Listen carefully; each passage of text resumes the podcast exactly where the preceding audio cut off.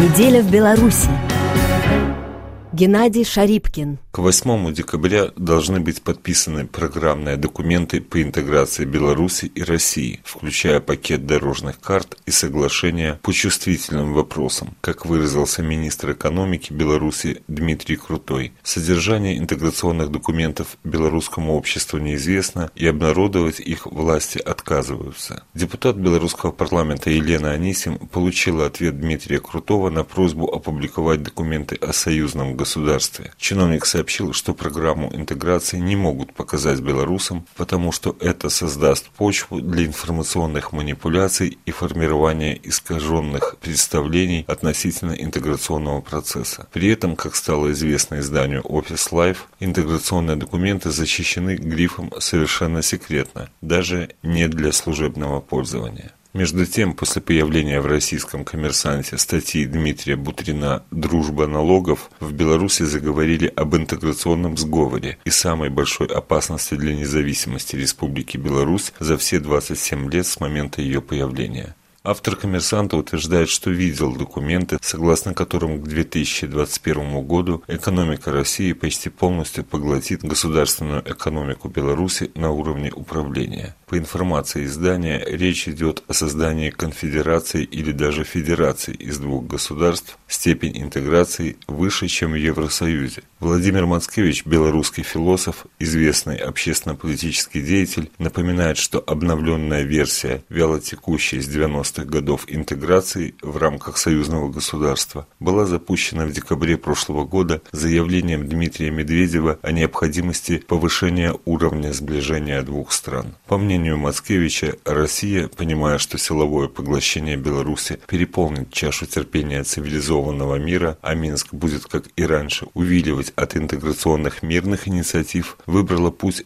экономического удушения, то есть путем банкротства белорусской экономики, в том числе и через налоговый маневр, добиться отказа от суверенитета в пользу полного союза с Россией. После появления информации в «Коммерсанте» число сторонников инициативы «Свежий ветер», одним из идейных вдохновителей и создателей которой является Владимир Москевич, стало резко расти.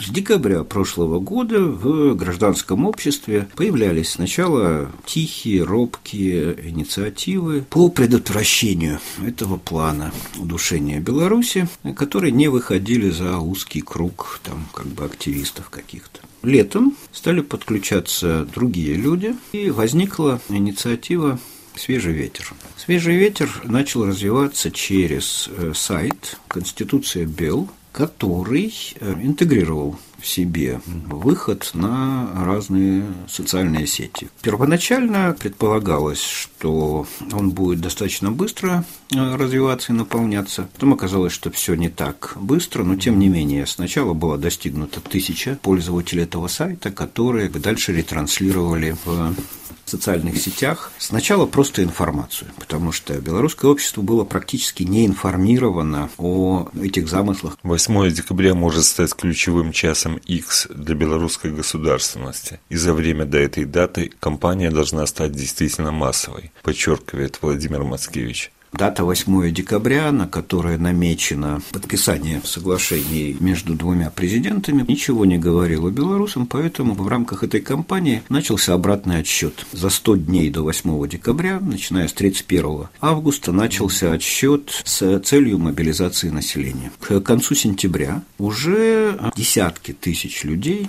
так или иначе подключились к этой кампании. Пошел э, снежный ком. Пока он еще не э, вышел на в такие объемы, чтобы э, на это начало реагировать белорусское государство. Белорусский режим много лет, десятилетий уже фактически давил и загонял э, белорусское гражданское общество в гетто, лишая его какой бы то ни было дееспособности. В Беларуси э, наибольшая численность внутренних сил безопасности, включая КГБ, милицию и еще там с десяток разного рода силовых ведомств, которые занимаются контролем над позицией, гражданским обществом и проявлением всяческого инакомыслия. Поэтому обычные формы протеста, демонстрации, митинги, собрания оказываются очень затрудненными, и в Беларуси возможно организовать вот какие-то такие а, формы протеста только при очень большом количестве желающих в них участвовать. Выход на улицу там нескольких тысяч человек э, будет э, ожидаемым для э, властей. У них есть все средства их разогнать. А разогнать,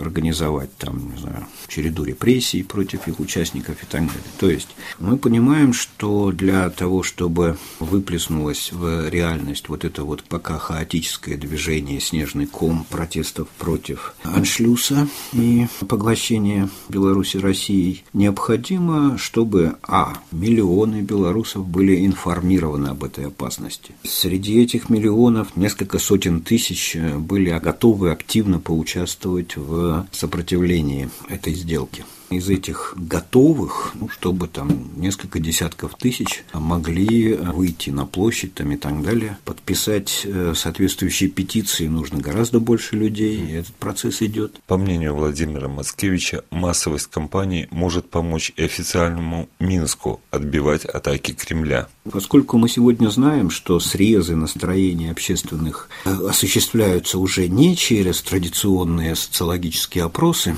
а работают алгоритмы алгоритмы, построенные по образцу или уподобленные Кембридж аналитики, которая использовалась там во времена Брексита, подготовки референдума в Британии и так далее, то сейчас такими же алгоритмами владеют и белорусский режим, и московский режим. Одна из задач вот этой кампании «Свежий ветер» да, это воздействовать на такого рода обратную связь срезов общественного мнения. Уже на сегодняшний день, уже сейчас можно сказать, что обработка больших данных помощью искусственного интеллекта срабатывает, она дает политтехнологам режима и белорусского, и российского представления о том, что, а, белорусы не будут молчать в случае тихого и аппаратного торга и сдачи суверенитета, ну и по мере сил будут оказывать сопротивление этому. Думаю, что с нарастанием этой волны белорусские власти, во-первых, будут иметь сильный аргумент в торге с Россией. То есть они могут говорить, что общество, народ, граждане Беларуси не поймут э, белорусского президента, если он подпишет такие соглашения. С таким аргументом не, нельзя не считаться. Ну и в случае дальнейшей угрозы суверенитету, часть, по крайней мере, гражданского общества будет актив, э, готова к активному сопротивлению. По словам Владимира Мацкевича, ответы на открытое письмо к руководителю Беларуси с изложением опасений и предложениями широкого обсуждения проблем страны на уровне, скажем, учредительного собрания, так как о демократических выборах сейчас речь не идет, он не получил. Но, как сообщили философу в МИД, письмо замечено, предложение известно. Геннадий Шарипкин, РФИ, Минск.